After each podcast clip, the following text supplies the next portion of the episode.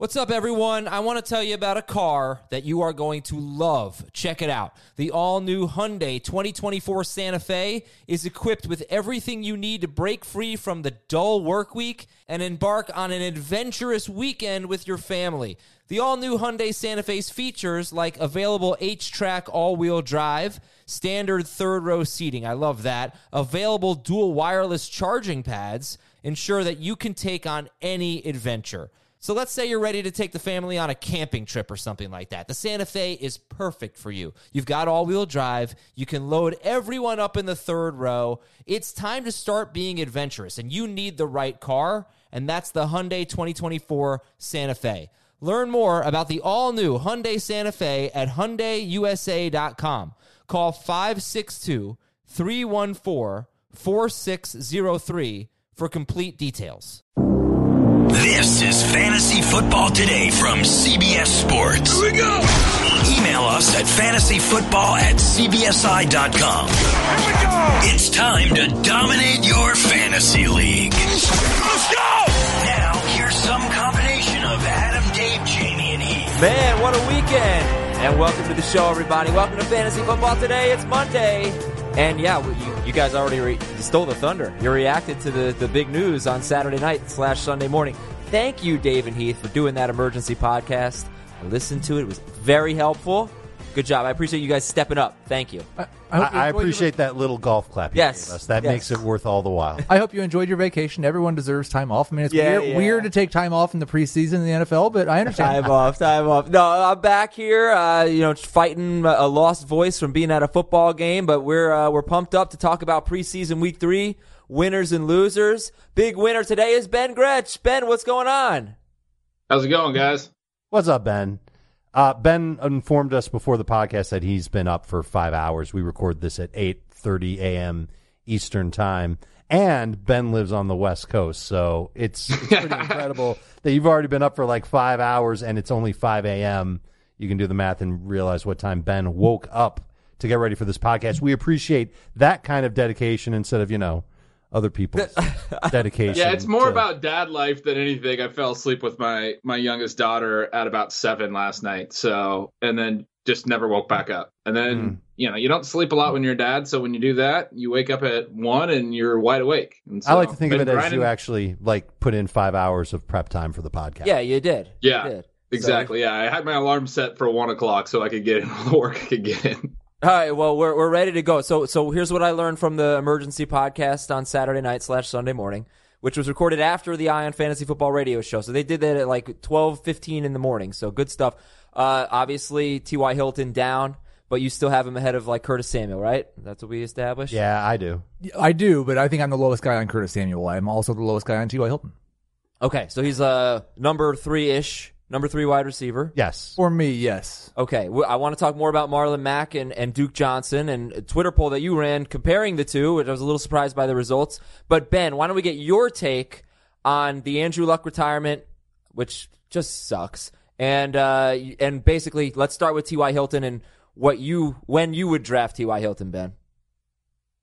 Yeah, the retirement shocking. Obviously, I don't think I have anything that insightful that that we haven't all kind of thought and and and heard already. But uh, as far as where I'm ranking T.Y. Hilton, he's not outside the wide receiver twos for me. Uh, I Jacoby Brissett was traded on September uh, second or September third in 2017 for Phillip Dorsett. Eight days before their Week One game, he played in that game. He then started the next 15 games. That was all under Chuck Pagano and offensive coordinator uh, Rob Chudzinski that that's I mean, I don't know how relevant any of that is. He didn't get a lot of time to learn the offense. It was a completely different offense, and I think Frank Reich is uh, ha- has shown that he's a very good uh, head coach and previously offensive coordinator thus far in his coaching career. I think things can be a lot different for Jacoby Brissett in 2019 than they were in 2017. I'm not knocking Hilton quite as much. I do think they'll be more run heavy. I think they'll definitely change their offensive look. Um, but I, I have Brissett as not being nearly as bad as he was in 2017. I see Hilton's floor as basically being what he did in 2017, and, and I actually have him at. I just updated my projections. I have him at wide receiver 22 in my projections. That's about where I'd take him. I mean, there's there's not quite as much upside, obviously. Yeah, my only, and, and I don't think we're probably too far apart in terms of projections for what we have for T.Y. Hilton. The thing that I struggled with, I I I agree with what Ben said. I don't think Jacoby Brissett will be as bad as he was in 2017. It's just that T.Y. Hilton is kind of a weird wide receiver when it comes to the borderline number ones before because he never catches a ton of passes. He's never scored a ton of touchdowns. And this Indianapolis offense last year, you look at Hilton's share of the targets, he was really only on pace for about 21%. That's very low for a team's number one wide receiver. It's just that they threw the ball 645 times or 644 times. Well, when I take away some of those pass attempts, mm-hmm. And I don't think it's quite as like I don't think it's very likely he's having a career year in terms of touchdowns this year. So I've got him for five. I've got him ranked at wide receiver 29 if he plays 16 games and puts up the exact numbers that I have him projected for, he'll probably finish closer to where Ben has him ranked than where I have him ranked because five or six guys in front of him are going to get hurt, but I don't know which guys those are. Right. So I, I, I, I'm with you guys on just about all of this, especially the part about the offense being a lot better. We've already seen evidence of Brissett playing well this preseason. He did it in the game against Cleveland. He missed on one throw in that game. And I went back and I watched the game against Buffalo. This is their first preseason He game. didn't play well. He did, well, he had one. they were terrible. He had one pass knocked down. He had to throw another one out of bounds because he was getting pressured. It wasn't great. It wasn't as good as the Cleveland game, Mm-hmm. but he he can throw in the short area very well. So you're going to see this offense look a lot different than what you expect. And so giving him big targets in the short and mid range is going to be very important. And that's why I didn't move down Eric Ebron. It's an unpopular opinion. Eric Ebron still should be drafted as a top 12 fantasy tight end. You just do it later than you would have with Andrew Luck as his quarterback. Okay, and so just I know Heath gave some of these numbers on the the previous show, but T.Y. Hilton was wide receiver 25 in non PPR, wide receiver 28 in PPR. Uh, in 2017 without luck, but he had seven games with fewer than 30 yards. I think that was the really frustrating thing is, you know, it's not like he was a consistent number two, number three wide receiver. He was either really, really good in great matchups or he was completely useless. He had 10 games where he was wide receiver 45 or worse. Yeah, I mean that was a great stat. And then that wasn't the only time we've seen him without Andrew Luck. Uh, in 2015, he played nine games without Luck, and his 16 game pace was not that bad, but the touchdowns were low. It was 68 catches, 1,024 yards, and three touchdowns. That was his 16 game pace without Luck in 2015. Sorry. So But yeah, again, ahead, none of that's none of that's with Frank Reich. I mean, I, I think it's a huge difference to look at Frank Reich as the offense or the head coach, but the, the offensive uh, leader compared to the, the coordinators they've had in the past. Yeah, it's the also- offensive but- line too is much better. It is a much Right. better line, but also a deeper receiving corps. So, uh, all right, so so let's do let's do some rankings here. Um, T. Y. Hilton or Emmanuel Sanders, guys. I still have Hilton ahead of Emmanuel Sanders. Yeah, by a pretty fair margin. Yeah, it's not close. All right, T. Y. Hilton or Alshon Jeffery. Hilton. I believe I have Hilton higher than Alshon, but it's by literally two spots. Hilton over Alshon, yeah. AJ Green or Hilton. Green. and it's Green. Not particularly close for me. Green and it's Yeah. extremely close for me. I have him neck and neck, but I mean that, that's knocking Green down with his injury. I mean, I think I'd rather take Green because when he's healthy, Yeah. I would expect him to be a lot better. Right. Okay. It's a matter of how healthy he'll be. Uh, Robbie Anderson. I've got Hilton ahead of Robbie. That's the perfect. Like I, I Yeah. think you look at projections and they're projected for almost the same thing in terms of like catch rate, almost everything. I've got Hilton a couple of spots ahead. Um, if if I thought that Jacoby Brissett was going to be what he was in 2017, I'd have Robbie Anderson ahead. But they're, they're right in the same range. Flip a coin. Yeah, I'll take Hilton and same as same as Heath. I think that's a great comparison. All right, uh, let's go to Marlon Mack. Marlon Mack or Tevin Coleman. I think it was kind of a bad weekend for I Tevin agree. Coleman, right? I agree. Uh, who would who would you rather have, Marlon Mack or Tevin Coleman? Ben, I'll start with you. I'll take Mack. I don't think he really loses a lot here. I think they're going to be more run heavy. He's the run running back on the team. I think this really hurts Nyheim Hines, but Marlon Mack is. I, I he didn't move down my ranks when I updated my projections. Uh, yeah, I he's think- still I ahead mean- of Tevin Coleman. the offense, though, it's going to be so much worse. Yeah, It's huge. Absolutely. And that was one thing, and I, I wanted to get Ben's opinion on this because I know we do projections in a similar way. I do think they're more run heavy, but I had them projected to be one of the fastest paced offense in the NFL, and I still think Yep. they'll have that intention. But I don't believe they'll be able to sustain drives like they would have with Andrew Luck. So I did actually knock down their pace a little bit in their total plays. I 40? down their- What's that? Plays, forty plays I took off their offense. Yeah. Um, and then I also knocked down their touchdowns. So I did downgrade Marlon Mack, um, and I'd take Tevin Coleman over him. I'm not even impressed with Marlon Mack this preseason. I don't think he's been that great or he's looked that great. And I wasn't that defenses are impressed gonna, last year. They're not going to be afraid of, of the, the deep ball now with Brissett under center.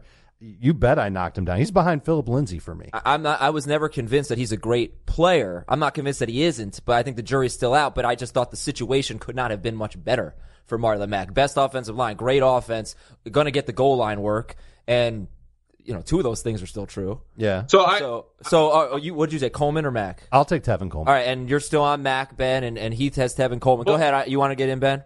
Yeah, the, the only comment I want to make is I was a lot lower than any of you guys on Mack. It sounds like, and I think we already kind of knew that. So I didn't knock him down a bunch, but it sounds like you guys are coming back down to a lot closer Is- to where I already Is was. Is he in your top 24 at running back, Ben? uh, in my projections, yeah. In my rankings, uh, yeah, I think so. Yes, he's still He- there. Uh, he is in P- he is in non PPR still for me. In PPR, I don't think he's going to catch very many passes. He's uh, he's out of the top twenty four. Yeah, he's out of my top 24 in PPR for sure, and he is exactly 24th in non. Marlon Mack or Phillip Lindsay? I just told you, it, it, PPR matters here. Lindsay is ahead of him in PPR. I'll take Mack in non. Same. Okay. Mack for me. Um, la- uh, Marlon Mack or Duke Johnson? Ben, we'll start with you. What do you got? This this could be format dependent too. Yeah, it is. Uh, in in non, I'll take Mack. In PPR, I'll definitely take Duke. I'm I'm the same way, and I, it's going to be like we're going to get into Duke. I assume a lot more. We don't get into too Right now. Right now, I I don't think there's much chance they're just going to make Duke Johnson a feature back. But all I did was give him like 35 percent of the team's rush attempts and 13 percent of the team's targets, and it puts him right about 200 touches. And I lowered his efficiency from what he did in Cleveland, just because you know volume's going up, maybe the efficiency goes down a little bit, and I got him into my top 24 in PPR. I've ranked him just a little below that because I want to see who they bring in. They're going to bring someone in. Carlos Hyde. It it Ugh. could very well be Carlos Hyde. I guess it could be Jay Ajayi. Uh, yeah, we have an we have an email from uh, But if- Dale who said he's picking If up Jay Ajayi. if it's one of those slugs, I'm probably going to be here with Sportsline and have him in the top 20 running back in PPR. I don't know where this goes. I don't know where this goes with Duke Johnson. He's never had a big workload, and in college, he got dinged up a lot. He broke his leg. I didn't. I did not think he could be an every down running back. I don't care if he broke his leg. I do because he he he. Well, there's the thing. he would come off the field a lot. I, I would see him get hurt a lot, and I never thought going in. I, I didn't think he was going to be great in fantasy. I never thought he would be able to stay healthy. He hasn't missed a game in four seasons, but I think part of that is because he just doesn't get a lot of work. Like he played 13 games in 2014 and had 280 touches. This is college. Yes. Yeah, I'm saying 280 Yeah, touches. He was the king of limping off the field. Is what I'm trying to say. that's okay. And He's a small guy. He's not big, but but like I'm obviously excited about him. Hey, how about this? Are we more excited about Duke Johnson now than we were about Lamar Miller before the Yes. injury? Yes. Yes, because Because there's no Duke. we, we, we see right. Right. we, we don't see And Lamar Duke Miller. Johnson's better than Lamar Miller. Uh, he- he's- we haven't seen him get he's a the better work, so he's we a don't better fit that. in PPR because he's going to catch the ball more, and I think that that's I think this offense is going to fall on Deshaun Watson's shoulders more now than ever before. Which could be good for Duke. Yeah, don't could sign be. another running back. Just go with Duke. Just throw the ball yes. 45 times a game if you're Houston, But- and let Deshaun be your leading rusher. Knowing that they are, they What could have go to bring wrong? some. They're probably going to bring someone in. All right, so next one. By the way, if he gets 200 touches over 16 games, it's only 12 and a half per game. Is he a top sixty pick? Is he a round five pick? I say no. Yes. In PPR, for yes. In non PPR, no way. I'm not going to get him. No. Okay. I mean, he might be right outside the top 60 for me. I, I just want to jump in real quick. You were saying he limped off a lot in, in college, but over his final two years, and he only played three years, his true sophomore, true junior year, he averaged 18 carries, 122 rushing yards. That's just on the rushing side per game. So, yeah, he missed a little bit of time in his true sophomore year, but he did play 12 games as a true freshman and carry 139 times. 145 carries the second year in only eight games. That's when he missed some time. And then 242 carries in 13 games. He actually was kind of a workhorse at Miami. I know. Um, I I think he can handle a lot more work than people think. If they do bring in someone like Carlos Hyde, who is that's where I'm going with it. I think, and we can get into this a little bit later, but I think Carlos Hyde, the writing is on the wall. He's definitely going to get cut. I, I mean, I'm firmly believing that uh, that buzz. And I think if somebody like that lands there, yeah, they're going to take some early down work. They might take some goal line work. But Duke Johnson, the reason you like him more than you like Lamar Miller is he starts with a lot of receiving work. He's going to get more than Miller got. and there is no uh, not as much of competition for Duke Johnson as there was for Miller in Duke Johnson being there. Houston's not going to be able to run the ball well in like the first six games of the season anyway. At New Orleans, Jacksonville at home, at the Chargers, Panthers at home, Falcons at home, at Kansas City. That's week six. So the first six weeks of the season, I don't think they even need Sounds a like a Carlos Hyde or another Rams running back. It would make sense to use Duke Johnson more in those games to catch a lot of passes.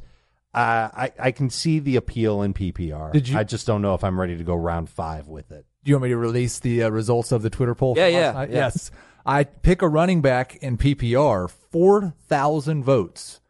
Duke Johnson got 46% against Marlon Mack, Derrick Henry, and Tarik Cohen. Mack with just 27%, Derrick Henry only at 11%, and Cohen at 16. Um, I think I, that, that seems like a bit of an overreaction. I don't like, That's well, a, that's a Twitter poll recency bias right there. Yeah, Oh, I, I love it. Um, I would take Duke Johnson in PPR over Mack. I would take him over Derrick Henry. The one I actually disagree with is I, I still might take Tarik Cohen uh, in PPR. But just because I, while I do think Duke's going to catch more passes than Lamar Miller, I don't know that Deshaun Watson's going to dump balls off to the running back from what we've seen from him in the past at the same rate that the Bears offense is going to. Dave, do you think Duke Johnson gets goal line work? And who else would it be if it's as of right now? Deshaun Watson is going to get the goal line work. The guys who they have on their roster behind him, and, and this is another reason why I'm a little nervous about going all in on Duke Johnson. Immediately after the game, Bill O'Brien is talking about his run game as a package deal. And as soon as he's asked about Duke Johnson, he's bringing up Taiwan Jones's name. Taiwan Jones, who's been in the NFL for eight years, doesn't look good at all. He was the one who came right in when Lamar Miller got hurt. He was in for one snap in that third preseason game, and then they got him off the field. So they obviously value him. Damarea Crockett, Karan Higdon, these are undrafted running backs that they have. Crockett could be that short yardage guy because he's 225 pounds. He's physical. He's got some quickness to him. That's if they don't add anybody else. But we, we're talking about Carlos Hyde as an option. I think if the Texans are willing to give up another pick, they should call the Redskins and see what they want for Adrian Peterson. I think that would be a good fit for Houston's offense.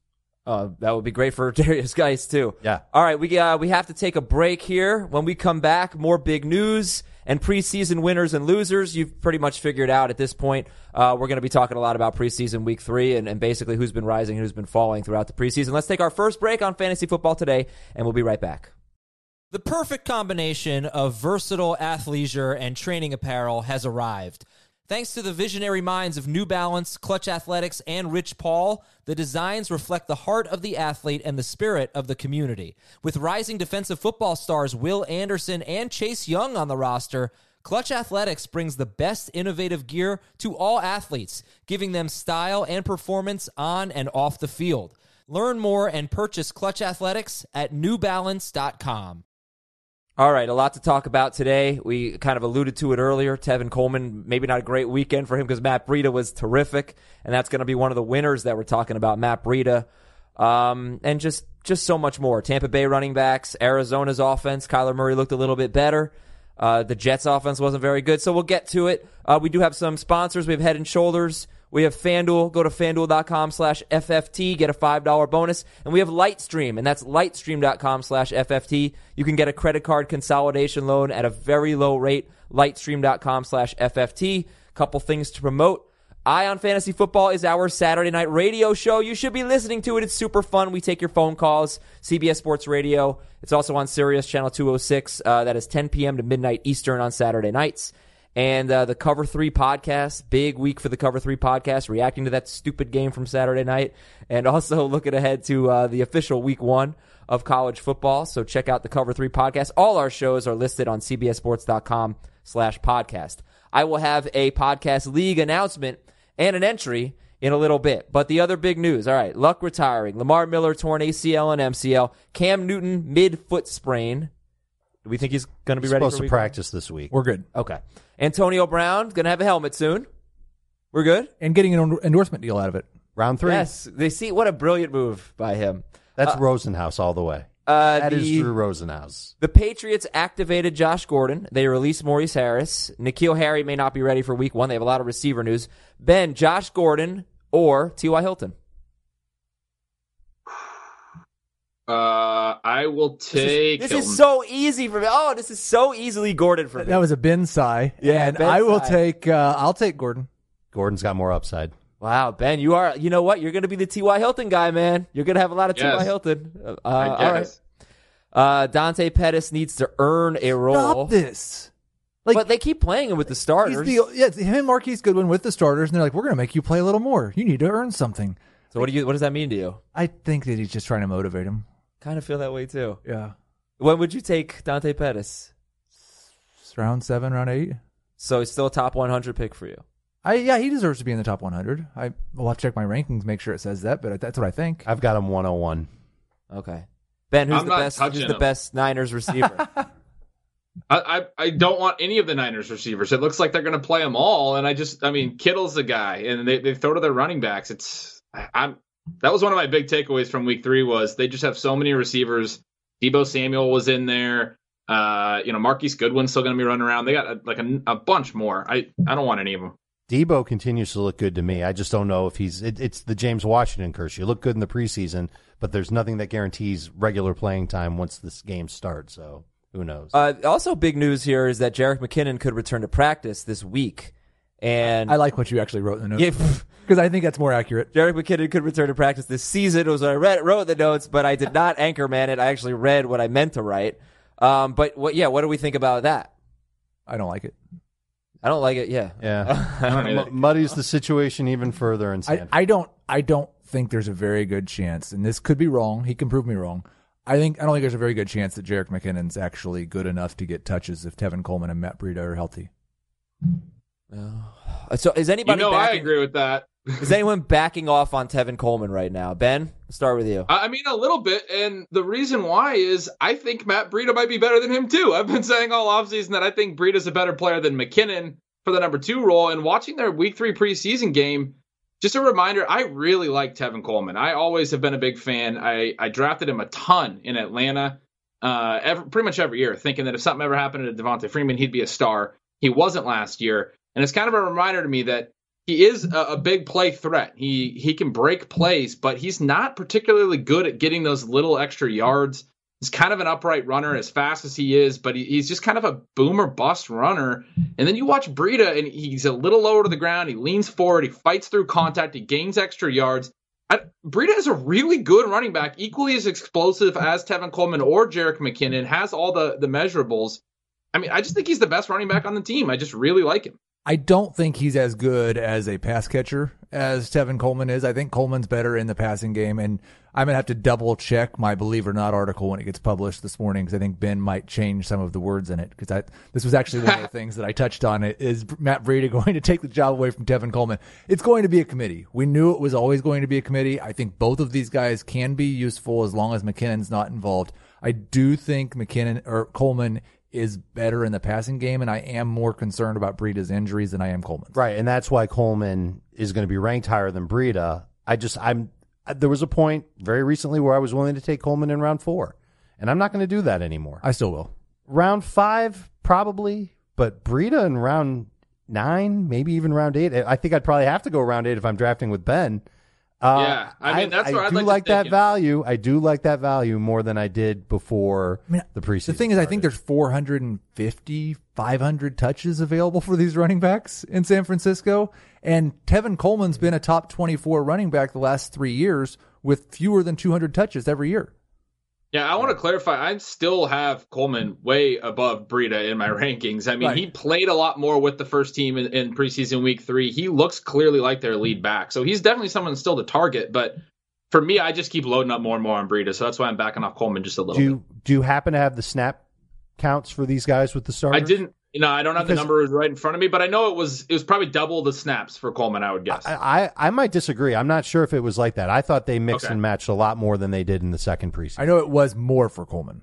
Yeah, but not by a lot. I don't think. I didn't. Oh, he- I didn't count. Rita was out I there. counted the Lions out running backs, and that's a whole different story. But Yeah, that yeah, we got to talk about that too. Uh, Le'Veon Bell may share the workload with Ty Montgomery early another in the split. season. Are you kidding? According to ESPN, I don't know how. I mean, early in the season, that was the story. The guy kind of get the rust off, but This is like your mom tells you to share your cookie with your little brother, and you like tear off like a tenth of it and hand it to him and say, "Mom, I'm sharing."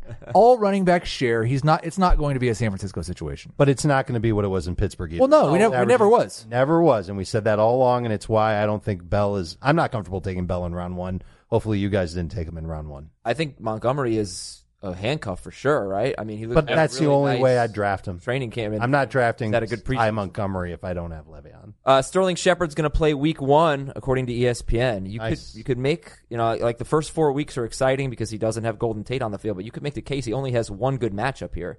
Cow at the Cowboys, not a good matchup. Buffalo, they've been good against receivers because they're always so bad against the run. See how healthy Tre'Davious White is. That's but true. that's going to be a zone defense no matter what. And Tampa Bay, that's a good matchup, and then Washington, they Oh. could put Josh Norman on him. So I don't know how now how they play zone two. Those are all within the range of I don't care, Okay. except for Tampa Okay, Bay. no, I don't. I don't know is a- about cow, the Cowboys. Cowboys have good corners. They're going to have to throw in all these games. I They're gonna be think they'll from like they're fi- they're good. I, but Tampa Bay is the only one where I would adjust my projections because of the matchup. I'm not adjusting down because of those other ones. Uh, Hakeem Butler, Arizona's wide receiver, he is out for the season with a finger injury. Meanwhile, rookie Andy Isabella is a work in progress, according to ArizonaCardinals.com. Did you notice Damiere Byrd made two nice catches Yeah, he did. on Xavier Rhodes? Well, and one of my losers was Christian Kirk. And what Ben said about San Francisco, take what he said and then multiply that by like a billion. Because Christian Kirk wasn't even playing on the first drive. We've seen Sherfield, we've seen Damiere Byrd, we see KeeSean Johnson getting rotated in with the first team, and that's kind of what Kingsbury did. I went back and looked at Patrick Mahomes' best year at Texas Tech. He threw like 600 passes. Nobody had more than 69 catches that season. Last year, I believe they had one guy that went over 80 catches, seven guys with at least 20 catches. I'm a little bit worried about both Kirk and Fitzgerald even playing all the snaps. Mm, I think that has more to do with evaluating that young talent that they have. I think they know what they have. So in he- you think he's Fitzgerald going to- and Kirk? Kirk had an end zone target. He almost had a touchdown in the game against. Yeah, he- so he I'm not. it. I'm not just ready to quote quite down. there. I still think he's got 900 yards, six touchdown potential. Sure. That's, But I'm not going I've moved. Kirk with down that. a little bit because of he's concern like the same concerns that Heath mentioned, but I, I'm not going as far as he is. And, and I do think I didn't Keyshawn say how far I was going. yeah, yeah. Yeah. I- well, you I do compared think- him to the Niners and you said multiply it by a thousand, and I would say it the exact opposite way. I have a small concern about the Cardinals, and I would multiply the, the Niners' concern by a lot. So that- Okay. that's the way I'd phrase that. Emmanuel Sanders or Christian Kirk? Kirk. Oh, they scamper to check their rankings. I, I have Kirk because I wanted to tell you how many spots I have of them. I've got Kirk, Shepard, Sanders in my PPR rankings, and they're number three receivers. All right. I've And they're all behind Didi. Kirk by by a, a decent amount. Yeah.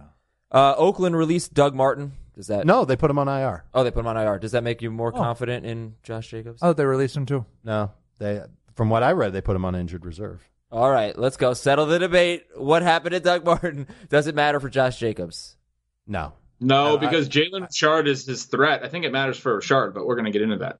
Oh yeah, this is a winner. This is awesome. So we have I NFL.com wonder- saying he's been released and Pro Football Talk saying he's on injured reserve. go to the Raiders website. it doesn't really matter to me. Uh, I have two You announcements. must know to where make. Doug Martin will be. the podcast league, the announcements. All right, a- announcement number one: we will have a military league. So that is awesome. Oh. Yes, we have enough servicemen and women More than enough. emailed. We might have two military leagues. Um, I will figure that out. Um, we're gonna have to come up with a date, maybe do an untimed draft. I don't know, but uh, we'll have a military league. I'll try to figure that out. I will announce the winner. I will email the winners hopefully today. I will announce the winners tomorrow. The draft is on Wednesday, so I apologize for the late notice, but I've got about 30 people that I'm trying to get into two leagues. And we're going to take a break. Before we go to break, let's listen to one of our podcast league entries. This guy's going to be in one of the leagues. His name is Pierre. We don't get a lot of like cool, fun raps.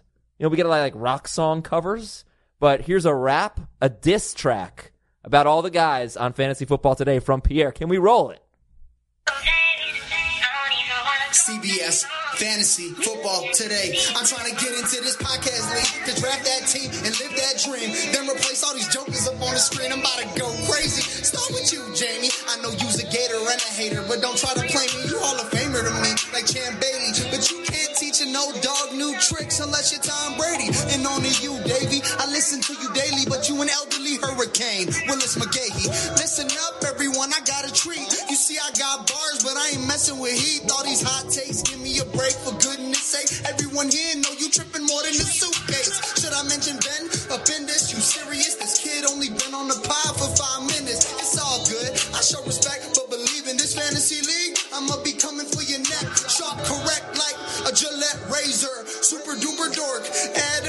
Adam Mazer. There you go. You're in the league. I mean, that's really good, man. Great stuff. As soon as you heard Razor, you knew yeah, that Aizer super was going. duper dork, Adam Aizer. I loved it, man. Uh, so thank you for that. And um, winners and losers right after this.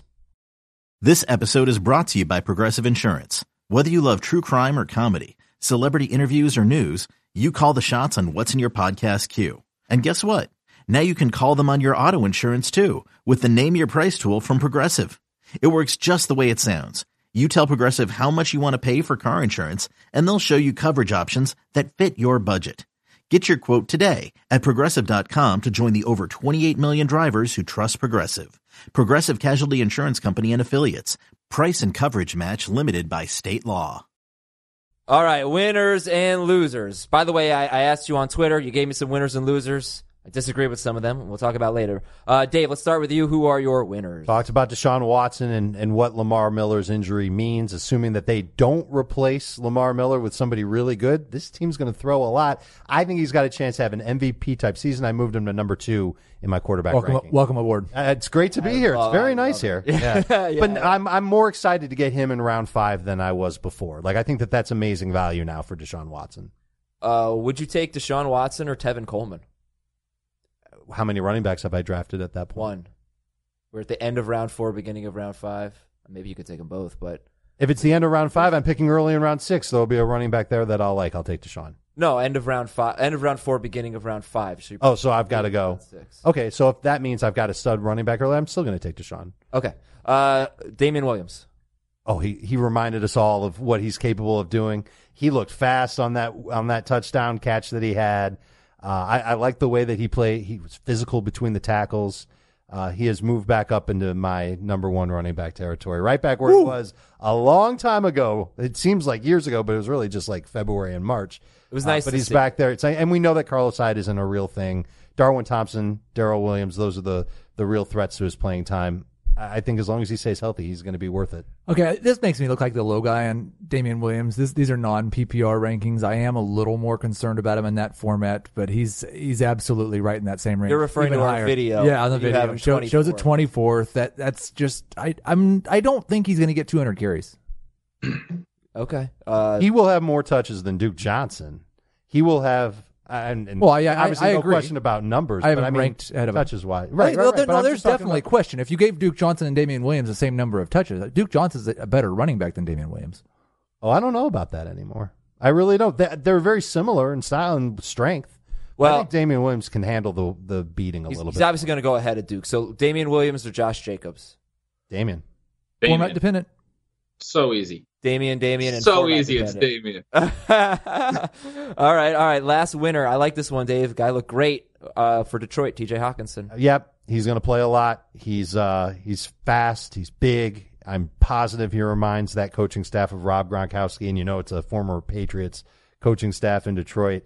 I love the idea of spending a late round pick on him. I'm still taking Darren Waller ahead of him, but get one of those two tight ends on your bench. Carry two tight ends at least for the first couple of weeks of the season, just to see what develops. It was like two weeks ago. You guys were yelling at me for having T.J. Hockenson as almost a starting tight end. Now you've both got him ranked higher than I do. This isn't fair. We weren't yelling at It sounds like he. I don't like remember yelling at you. Heath is a winner. Yeah, I, I'm winner this the, I've, I, i would take Hockenson over Ebron. Oh, I'm not there yet, but That's fine. I mean, Get them both, man. Get Ebron, get Hockenson. Wait on tight end if you don't get one of the hmm. big. are are you taking Hockenson over Jordan Reed? I'd like to get some more information on Jordan Reed. Yeah. The seven concussions in seven or nine years isn't enough for you. No, I'd like to know how he's feeling today. I hope would I hope he's feeling okay. I hope he's feeling great, but Good. I Me too. I don't know if he's going to play week one. Heath's winners. Uh, we talked about Duke Johnson plenty. I, I mean, obviously Austin Ekeler's a winner because Melvin Gordon does not look any closer to returning. I think you can take Austin Ekeler in the fifth round of a PPR draft. And in the sixth round of a non PPR draft, he's going to be a worthy flex when Gordon returns, and he's going to be a starting running back until that happens. And then You want to? Do you want to talk about just he was used a lot more than Jackson Yeah, he's uh, he's in this third preseason game, but Like- that wasn't the case in the first. I, I did not ever believe that they were going to split touches evenly. I could believe that they might split carries evenly. Maybe Jackson scores more one more rushing touchdown. But Austin Ekeler has been one of the more efficient running backs in the NFL over the last two years. He's better than Justin Jackson. And I expect him to perform better. I know there's this thing like, yes, Austin Ekeler had two bad games and one good game when he was the starting running back. Justin Jackson had three bad games and one good game, and the only good game was when everybody was hurt. yeah, yeah, and he got saved by a touchdown in that game against the Chiefs. Um, and uh, Edie. Yeah, I nice. just wanted to add one note on Ekeler. Sorry, I knew there was something I wanted to say. Uh, he was in on a third and one.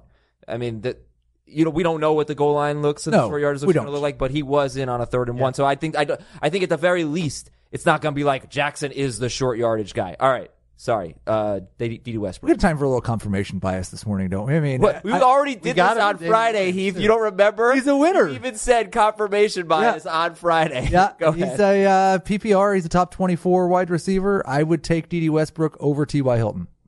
You know, Ben, as I pointed out, I pointed out on the Fantasy Football Today video show on Friday, this time last year, we were excited about Dede Westbrook and Keelan Cole. So why is this year different? I mean, I, I know there are some obvious reasons, but I, I just don't want to get too excited about Dede Westbrook because he caught a touchdown against like the worst team in football. Okay, I'm not excited about him. I've been excited about him all. Yeah, that is true. That is true. Okay. Yeah, and it's it's Nick Foles, it's John DeFilippo. I mean, that's that's pretty much the short answer, right? Like it's a better quarterback, it's a better offensive coordinator for the passing game. I I I- think he's a little bit crazy to take him over T.Y. Hilton, but I don't think he's crazy to be as pumped about Dede as he is. All right. Uh, how about your winners, Ben? Yeah, we already talked about Breida a little bit. Dalvin Cook, uh, I mean, I, I put him as a winner mostly because he's kind of had this latent upside uh, or optimism for his upside that has been there all offseason, but people aren't really talking about him a ton. He's my RB7. One of my big takeaways from preseason week three is that I basically have a drop off after RB7. I still have David Johnson in, in the top five after the big four. And then I have James Conner at RB6, and he, they used him a ton, and he looked like he was going to be a workhorse as well. So Conner and Cook were two uh, players that I basically moved from a, a tier below David Johnson up into that tier, and then I have a, a drop behind them. I'm not as high on Le'Veon Bell or Nick Chubb as I am on those guys. And Cook in particular, just how good of a run that was. He pressed the strong side and held it long enough before he cut back, and then as he's coming out wide on the weak side of the play, he kind of points outside to keep the corner and then cuts right between two defenders. If you go back and watch that play, it's just a really good run. And, and Cook's a guy who didn't really test that well, not very explosive back at the combine, but this is why he still went in the second round and why he's still been very productive. He's a good running back, and I'm a card carrying member of Running Backs Don't Matter, but this guy is like he's a good runner. And and if he stays healthy for 16 games and gets the workload we're expecting, he's going to be very, very good. Probably a top five running back. I guess I'd like to know more. I, I mean, you've talked a lot about why you don't like Le'Veon Bell, but why not Nick Chubb? Why is Nick Chubb not in that tier for you? I'm still concerned about the passing game. I, I think Hilliard is going to be used a lot in the passing game, and then the later season Kareem Hunt return. I, I I understand the logic that if everything's rolling and Nick Chubb's their workhorse at that point, they'll want to continue to use him. But I also believe the Browns are going to be headed towards the playoffs, and I think from a logical standpoint, they're going to want to rest him a little bit. Like from a real football standpoint, I think we get really caught up in Does that in ever fantasy happen? Sometimes We talk about that. I that just to me doesn't happen, guys. Coaches don't do that. They ride their guys, and we're like, why do you ride Uh, your Bill guys? Bill Belichick just doesn't play him. He'll he'll just not play him for two. Bill weeks. Belichick. He is, would if he had Nick Chubb. And I think Nick Chubb is. I don't think he would. I think he's a great talent, and I think when when the Browns are in the thick of important moments in every of their every single one of their games, you're going to see Nick Chubb on the field, and that'll be the case whether Kareem Hunt is suspended or not. But when there's a blowout, that's when I think you'll see Nick Chubb on the bench because I think they've got a running back that they're they're okay with Hilliard, and I think they like Kareem Hunt. Hunt has not looked good this preseason, and who knows how he'll look after two months being away from the team.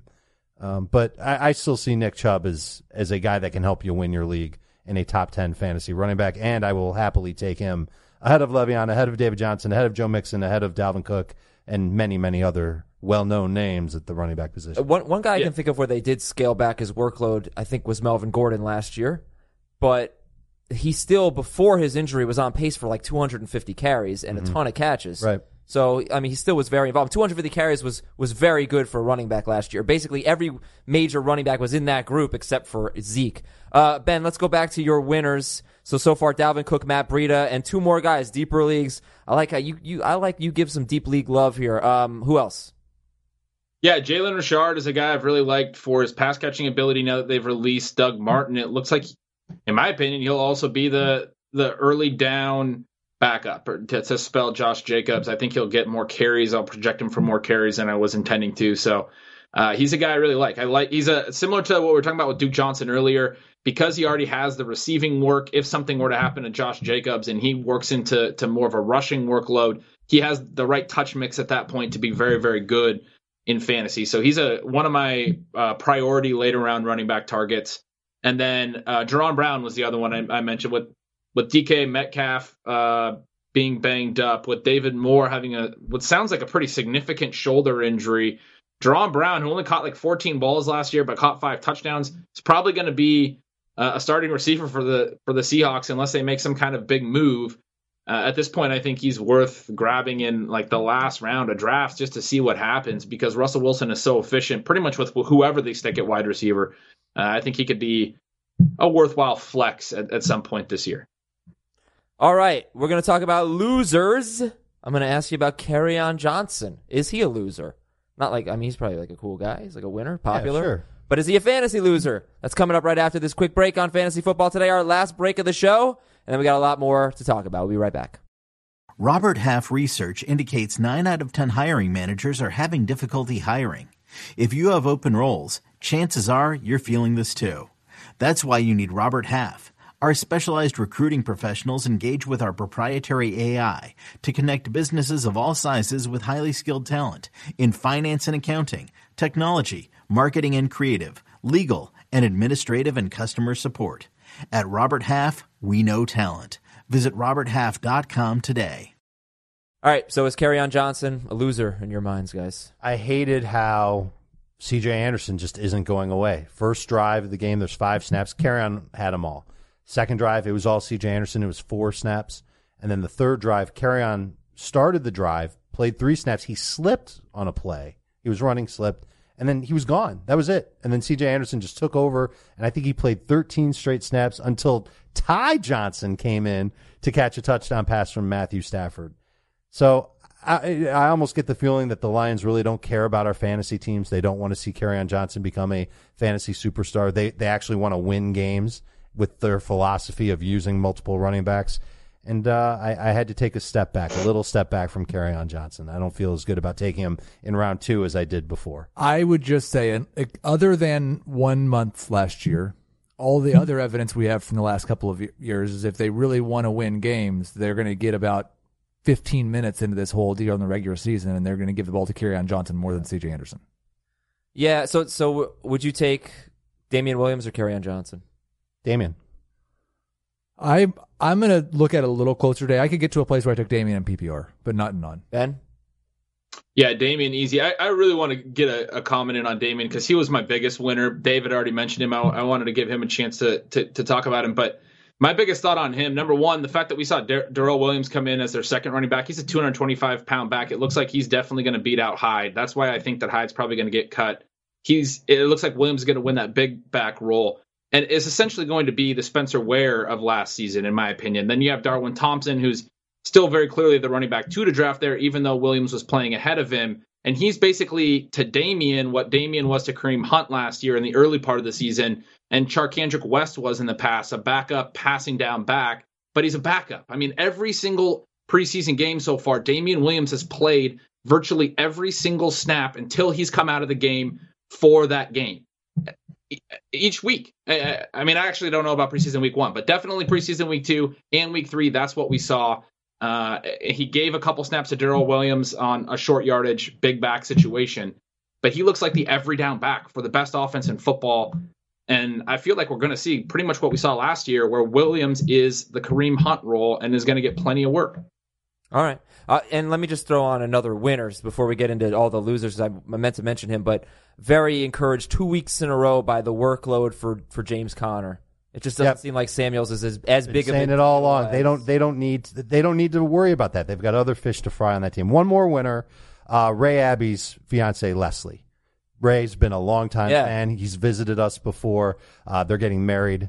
Uh, congratulations to both of them. He invented hashtag Aizer Fantasy Tips, and now uh, and now we've got a little bit of a fantasy family building. I believe in California. But you So invented the pronunciation, so Congratulations, Ray. Congratulations. Uh, condolences to Leslie. Congratulations to Ray. Yeah, wait, uh, you can- uh, congratulations. Have a wonderful time at your wedding. All right, Ben, let's start with your three losers here. Who do you got? Dave, Jamie, and Yeah, Hey. I mean, Dave, I meant to say Dave, Adam, and Heath. Hey. And then I called myself. Talk bad about Heath. All right, who are the who are the losers? Yeah, I got uh, Jordan Reed, another concussion. I think that's seven documented concussions. That's uh, he's a guy that, like in dynasty formats, I've been treating as multiple years older than he is for several years because I do think those concussions are ultimately going to probably cut his career short. That's a really disappointing thing to see. I, I, disappointing is maybe not the right word. It's just a sad thing to see. I mean, he's had so many, uh, so many concussions, and and we're de- definitely hoping that he gets better. But this is. Uh, uh, not great for his fantasy prospects. If he has another one in season, you know, you could be talking about multi-week absences, and he's been one of my favorite late round tight ends. Not somebody that I'm really targeting now. Mentioned Na- Nyheim Hines earlier. Liked him a lot as a, a a back like a priority backup running back to to add because of his re- receiving work. I've mentioned kind of that same philosophy a couple times this show. I'm not as high on him now without Andrew Luck. It changes the offense in ways that I think affect him the most. And then just Cincinnati as an offense, their offensive line has had so many issues. In July, guard Clint Boling retired due to a blood clot. Their first round pick this year, 11th overall, was tackle Jonah Williams. He tore his labrum in OTAs. They're starting a 2019 fourth round pick at guard. Their 2018 first round pick, Billy Price, won't start because he's not ready. So that's just, you know, somebody who they had talent they invested in and were hoping would be ready. And even with all these injuries, they're not going to start him. They shifted Trey Hopkins over to center to let the 2019 fourth round pick start at guard. You have left tackle Cordy Glenn with a concussion this preseason. He might not be ready for week one. Uh, and a backup depth lineman, Christian Westerman, left the team. That was thought that he might be retiring. He, He came uh, back, apparently though. came He back. back, yeah. yeah. he came back, but uh, has missed some snaps and some time, and we don't really know where he's at. So this line is kind of in shambles. And then you're also talking about an offense that doesn't have AJ Green, and they just announced that they're going to start a UDFA out of Troy as their starting X receiver in Week One of the NFL uh, season in the regular season. So that's Damion Willis, who's going to going to start for them. Uh, John Ross is going to play elsewhere, but they're starting yeah a 2019 UDFA. So I like what Zac Taylor's doing. I like what I've seen in the preseason. Andy Andy Dalton's getting the ball out quickly, which is a very notable thing uh, in terms of how they're going to survive with this offensive line. But man, it's really tough to like the Bengals with that line. So, how do you feel about Joe Mixon? I I, I downgraded him, and and like I was mentioning a little bit ago, uh, he is like a tier below James Conner and and Dalvin Cook for me, where he wasn't a week ago. So you're just not drafting him because it sounds like you Right. wouldn't take him unless he fell to round three. He's going to go in round two, and that's just the way that that goes. Yeah, I, I get, I get those. Well, points. he's my RB. He's my RB eight. So I would still take him at the end of, of round two. Uh, I'm just so low on guys like Chubb and, and Le'Veon that I'm probably closer to right in line with Mixon, but um, he is a tier lower th- than than Conner and Cook for me. How- you guys, how do you feel about Mixon? I mean, I don't. This is kind of what happened s- last year, but again, Yeah. he wasn't not nearly as good in losses as he was in wins. I know nobody cares about that. Except well, but that matters. I think that Well, matters. everybody. and It's a difference. yeah. system. Marlon Mack's the this same year. thing. Yeah, He was awful in losses. Yeah. This team's not going to win a lot of games, but I do think his usage is going to be varied and improved from last year. yeah, I expect the splits between fantasy points per game and wins and losses to be closer. It was like six points or something like that difference. A huge deal. And if they do, kind of fluky. If they do trade Gio, which would make sense for them to do because they've got some nice young running backs behind Mixon anyway, don't think that that means that Joe Mixon is going to get even more work. It just means that he's going to get the same amount of work that we're thinking about him getting. He's a candidate for 300 touches. Losers. Uh, we talked about mine really. I T.Y. Hilton, Christian Kirk. The other one was Darrell Henderson. I think it's like to me, it seems pretty clear that Malcolm Brown looks like the handcuff on this team. Henderson, I, the comparison I made last week is Rashad Penny. He just does not look like he's ready to play quite at this speed yet. And I still think he's got talent and he may figure it out somewhere throughout the middle of the season. But as of right now, I can't take him in the first eight rounds. Yeah, I can't either. Uh, I think he's ready as a pass catcher. I don't think he's ready as a as a A gap B gap type of runner. I don't think he's ready for that at all. So yeah, they the Rams just don't play their starters in the preseason, and they haven't played Malcolm Brown. But they've played Darrell Henderson a They've played lot. Darrell Henderson and John Kelly, but they haven't played Brown. Mm-hmm. Uh, Dave's loses. Marlon Mack, I think it's pretty obvious why. The Bucs running backs stink. And if you go back and you look at Peyton Barber last year, when it seemed like he had a better grip on things, he only had five games with double digits in non PPR. He played 16 games. He didn't finish as a top 24 fantasy running back. So that should tell you just how bad Peyton Barber is. And then I think Ronald Jones, I, I think he looked a little bit better uh, in the preseason game, but that offensive line was terrible. Oh, awful. Uh, I, I don't think this team's going to run the ball very much unless Jameis they got sacked five times. yeah, it was barely brutal. played. It was absolutely brutal. And then one more loser, Kalen Ballage. He also looked bad, uh, and Kenyan Drake's out of the boot. Replace looked with is. Yeah, I- he Drake is. is such a winner. Uh, so He's a winner, and he's got one good foot. So that tells you exactly where the Dolphins are with their run game. All right, Ben. So I've basically decided there's no way I'm taking Peyton Barber. I just no way. But I also was troubled by the usage of Andre Ellington. He's obviously going to have a role. So Oh no, he's not. Og- Ogben Ogbenwale Yeah, is Dare taking it from- Ogunbowale. Goon. Uh, but, but but I mean Ellington's like their pass catching third guy, third down guy. But but you've been high on Ronald Jones. Are you still willing to take him somewhere around pick 100? Are you willing to take him in a fantasy draft? Because I still am, to be fair. So- but but not as Yeah, excited no, about I, it. I am still, I am still taking him, uh, and I believe me, I, I've actually been accused of uh, on Twitter of having take lock on this, and that I that every time I come on the show, all I talk about is Ronald Jones.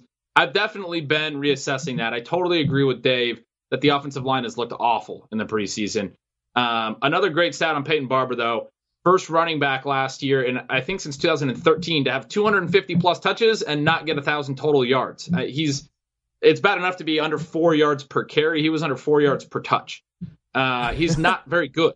So uh, Ronald Jones, I think, has that opportunity now. Ogunbowale's production in the preseason is definitely concerning, and there's reason to believe that he could could be uh, working his way into the mix. He played with the first team quite a bit in preseason week three.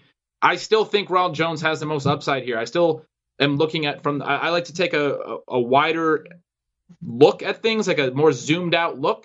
He, I'm still looking at this guy as a guy who was very productive in college. We didn't see enough from him last season to be certain that he's bad. That way too many people are sure that he's awful. We thought that about Melvin Gordon after his rookie season because he didn't score any touchdowns in his rookie season. The next year, he started a string of double digit TD seasons that hasn't stopped. We thought that about Devonta Freeman after his rookie season. The next year, he was the RB1 in all of fantasy. I don't think Ronald Jones is going to be that either because I don't think the situation's very great here, like we said. But I think he's a guy we don't know enough about. He was very productive at college. He was a second round pick for a reason. He was very young coming out, the youngest back in last year's class. I still think he has the most upside. I love it. and it. because his value is still falling, I'm still taking him. Yeah. Yeah, I love it.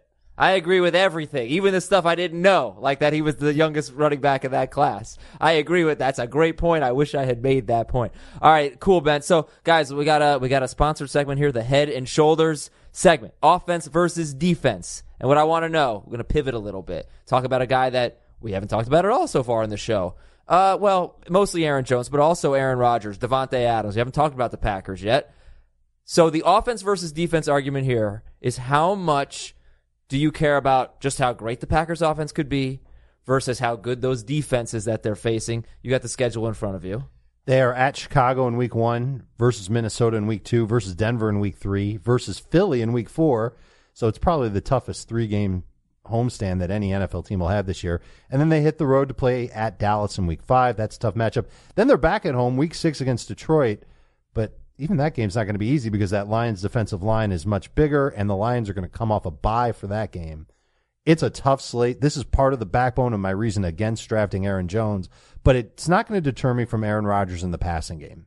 I think they're going to have to throw in these games. A lot of tough defensive fronts. They're going to have Rodgers kind of take control of things, I'm pretty sure, in all six of those first games. I, I kind of indicated earlier that there's like this peripheral where defense matters to me, but most of the ones in the middle I don't really care that much about. The problem for the Packers that I hate is that they start with two defenses that I think matter at the Bears and against Minnesota. And then you look at week 15 and 16 in the fantasy playoffs, they finish with two defenses that I think matter. And these are not defenses where, in my opinion, one guy could get hurt. Like if they have the Falcons injury problems and they won't still be good in week 15 and week 16, it won't matter.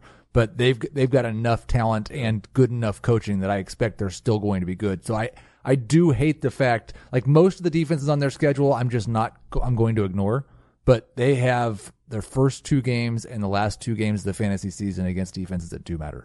For what it's worth, in week eight, they're at Kansas City. In week nine, they're at the Chargers. Week 10, home against Carolina. Those are those are not going to be easy games either. After the bye, they've got three games in a row that are really good. It's a it's a reason to maybe shy a little bit away from some of the Packers players. Like I'm I'm not taking Deshaun Watson over Rodgers because of the schedule. I'm taking Deshaun Watson over Rodgers because I think Watson is going to have to carry everything with the Texans at this point. Davante Adams has a good history recently against these very di- difficult defenses, but his yards do typically come down. He's still able to score touchdowns though. So, you know, there's that. And I just, the last thing, last thing on this is, man, there's, your early season schedule is bad, but Raiders, Chiefs, Chargers, Panthers, 49ers, Giants, Redskins, that's weeks 7 through 14 most of those matchups are just like you should be salivating over them. I don't think so. Are you kidding? I mean, The Raiders, Chargers- the Raiders, Chargers and the Panthers are 49ers. Giants, Redskins. Okay, but that's five of seven matchups that could be terrific. Redskins, Right, I said Redskins were a after good the defense bye. last year. They're they're going to crush the Redskins. Even I would did imagine last they will year. crush the Redskins. But that's a well. this is a home game That's this by time? week 14. Yes. Washington. I don't. I just. over. I just think like it's too difficult to know with most of those teams. Ten weeks from now, they're not the Vikings or Bears. Right, but I'm just like there's Oh. some, there's a, they could really make hay in the middle of the season. I do have to end this segment because we have to say goodbye to our video audience. And by the way, that is your Head and Shoulders segment. Head and Shoulders, great offense for your hair and defense for a flake-free scalp. Go visit headandshoulders.com slash NFL for more.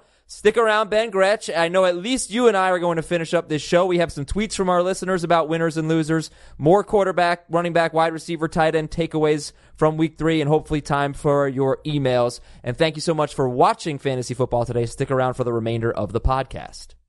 Well, Dave and Heath have abandoned us, so it's just Adam and Ben here to finish off the show. All right, Ben, let's read some tweets. I asked the listeners for their winners and their losers. And this was not just about week three, by the way. This was just preseason in general. So uh, let's let's see what they had to say. Preseason winner from Allen, the Jets offense, and the losers Rashad Penny and Jaylen Samuels. Uh, do you agree with those takes? Because the Jets offense, maybe going into week three, yeah, but they were pretty bad in preseason week four. They, yeah, they took a, a step back in their last preseason game, but I do think overall that offense is is a winner. They they played well enough in in the other two games to show that they definitely have a little bit more upside than at least I thought coming in.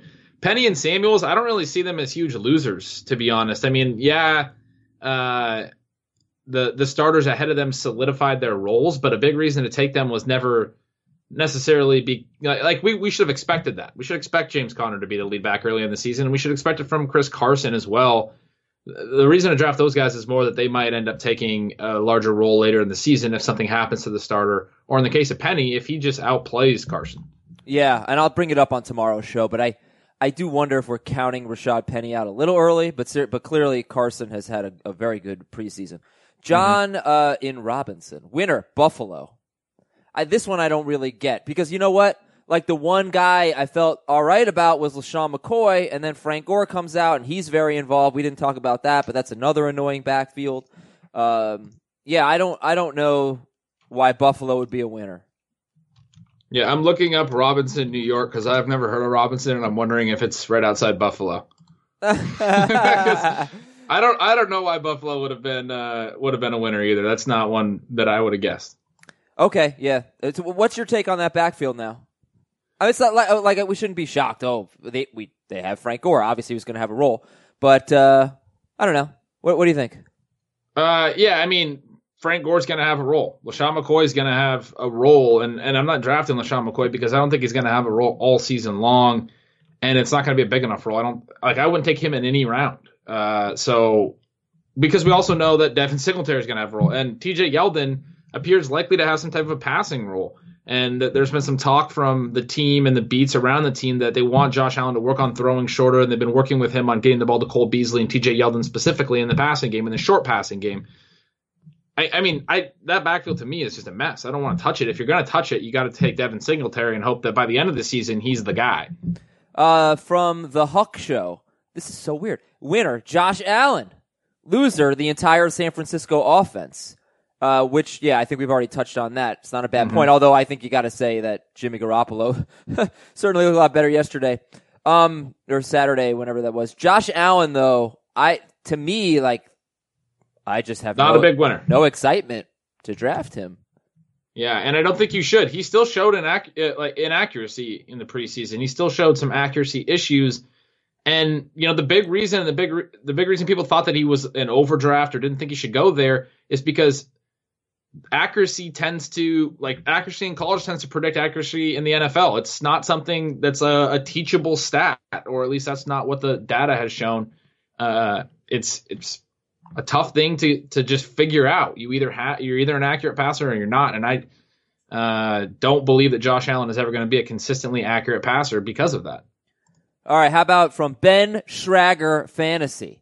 That would be our producer, our podcast producer, Ben Schrager. You should follow him on Twitter at Ben Schrag. That is uh, B E N S C H R A G G. It's a lot of consonants in there, you know? A lot of consonants in that name. It's very tricky.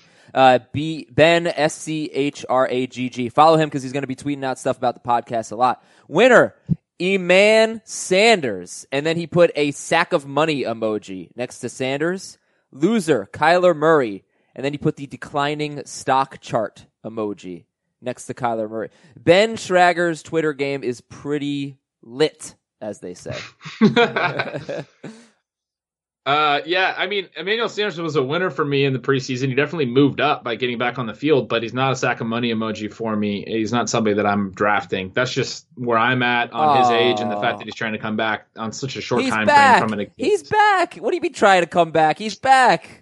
I, I just think that he's still at risk for a re-injury. Like, yes, he's back, but what do you, you know, I don't know. It's, and then I also think they're not going to be good. And later in the season, if he is having any kind of negative, nagging, you know, compensation injuries or these things that pop up, they'll have every reason to just let Courtland Sutton and DaeSean Hamilton and Noah Fant run out and and and be the pass catching corps to see what they have there. So, I just, yeah, not when really when on that. would but you when would you take Emmanuel Sanders? I don't see the the point of taking him anywhere. Uh, right. again, I- like I I, I, I have would- limited yeah. roster spots, and I there's upside. rec- I would okay, like I would take him in probably like the 16th round if I needed to take a receiver. But typically in that part of the draft, I'm taking more depth running backs. So Yeah, I'm I'm probably like a round nine guy in a 12 team league on Sanders, and I, I fear that he's going to be more like round seven now after that one game. Um, so I don't know that I'm going to get. I like before. I would have gotten a lot of him because I liked him all throughout the process. But then he has that one game. He looks great. He's back, and now I think he's going to get overdrafted. Uh, and then Kyler Murray is a loser. We finished with this. Ky- Kyler Murray is. I, I don't think should be a, a, huge loser. I, I think he actually showed a little bit more in the, the third preseason game. They've they've been limiting their offense intentionally, and he looked really mobile again in the third preseason game. The the reason I like him is still the rushing upside. He ran twice at least that I can remember where he gained a few yards, and he looks very smooth, and it's easy for him to just pick up some yards with his legs when there's nothing open. So. I, I don't I don't think he's a huge loser. I'm still drafting him. I knew there was no chance we were going to get to everything. So tomorrow we'll we'll talk about Sam Darnold's bad game. We touched on a little bit. We'll definitely talk about Garoppolo, 14 of 20, 188 yards and a touchdown at the Chiefs. Uh, Marcus Mariota. I mean, I, I think it's legit to wonder if he's even going to be the starting quarterback, man. Like, or for how long he will be. He only threw three passes, but took a safety. Did not complete a, a safety. pass. Uh, yeah, other guys. David Johnson. We got to talk about. Uh, eh, Chris Chris Godwin, another good game. Tyler Lockett, Kenny Golladay did not have a target against Buffalo. So there are some leftovers that we do need to discuss. And yeah, we'll save that for tomorrow. Ben, thank you for coming on the show, man. Definitely, man. That was a lot of fun. That is Ben Gretch. I am Adam Aizer for Dave and for Heath. I want to thank you all for listening. We will talk to you tomorrow on Fantasy Football Today. Na na na na na na.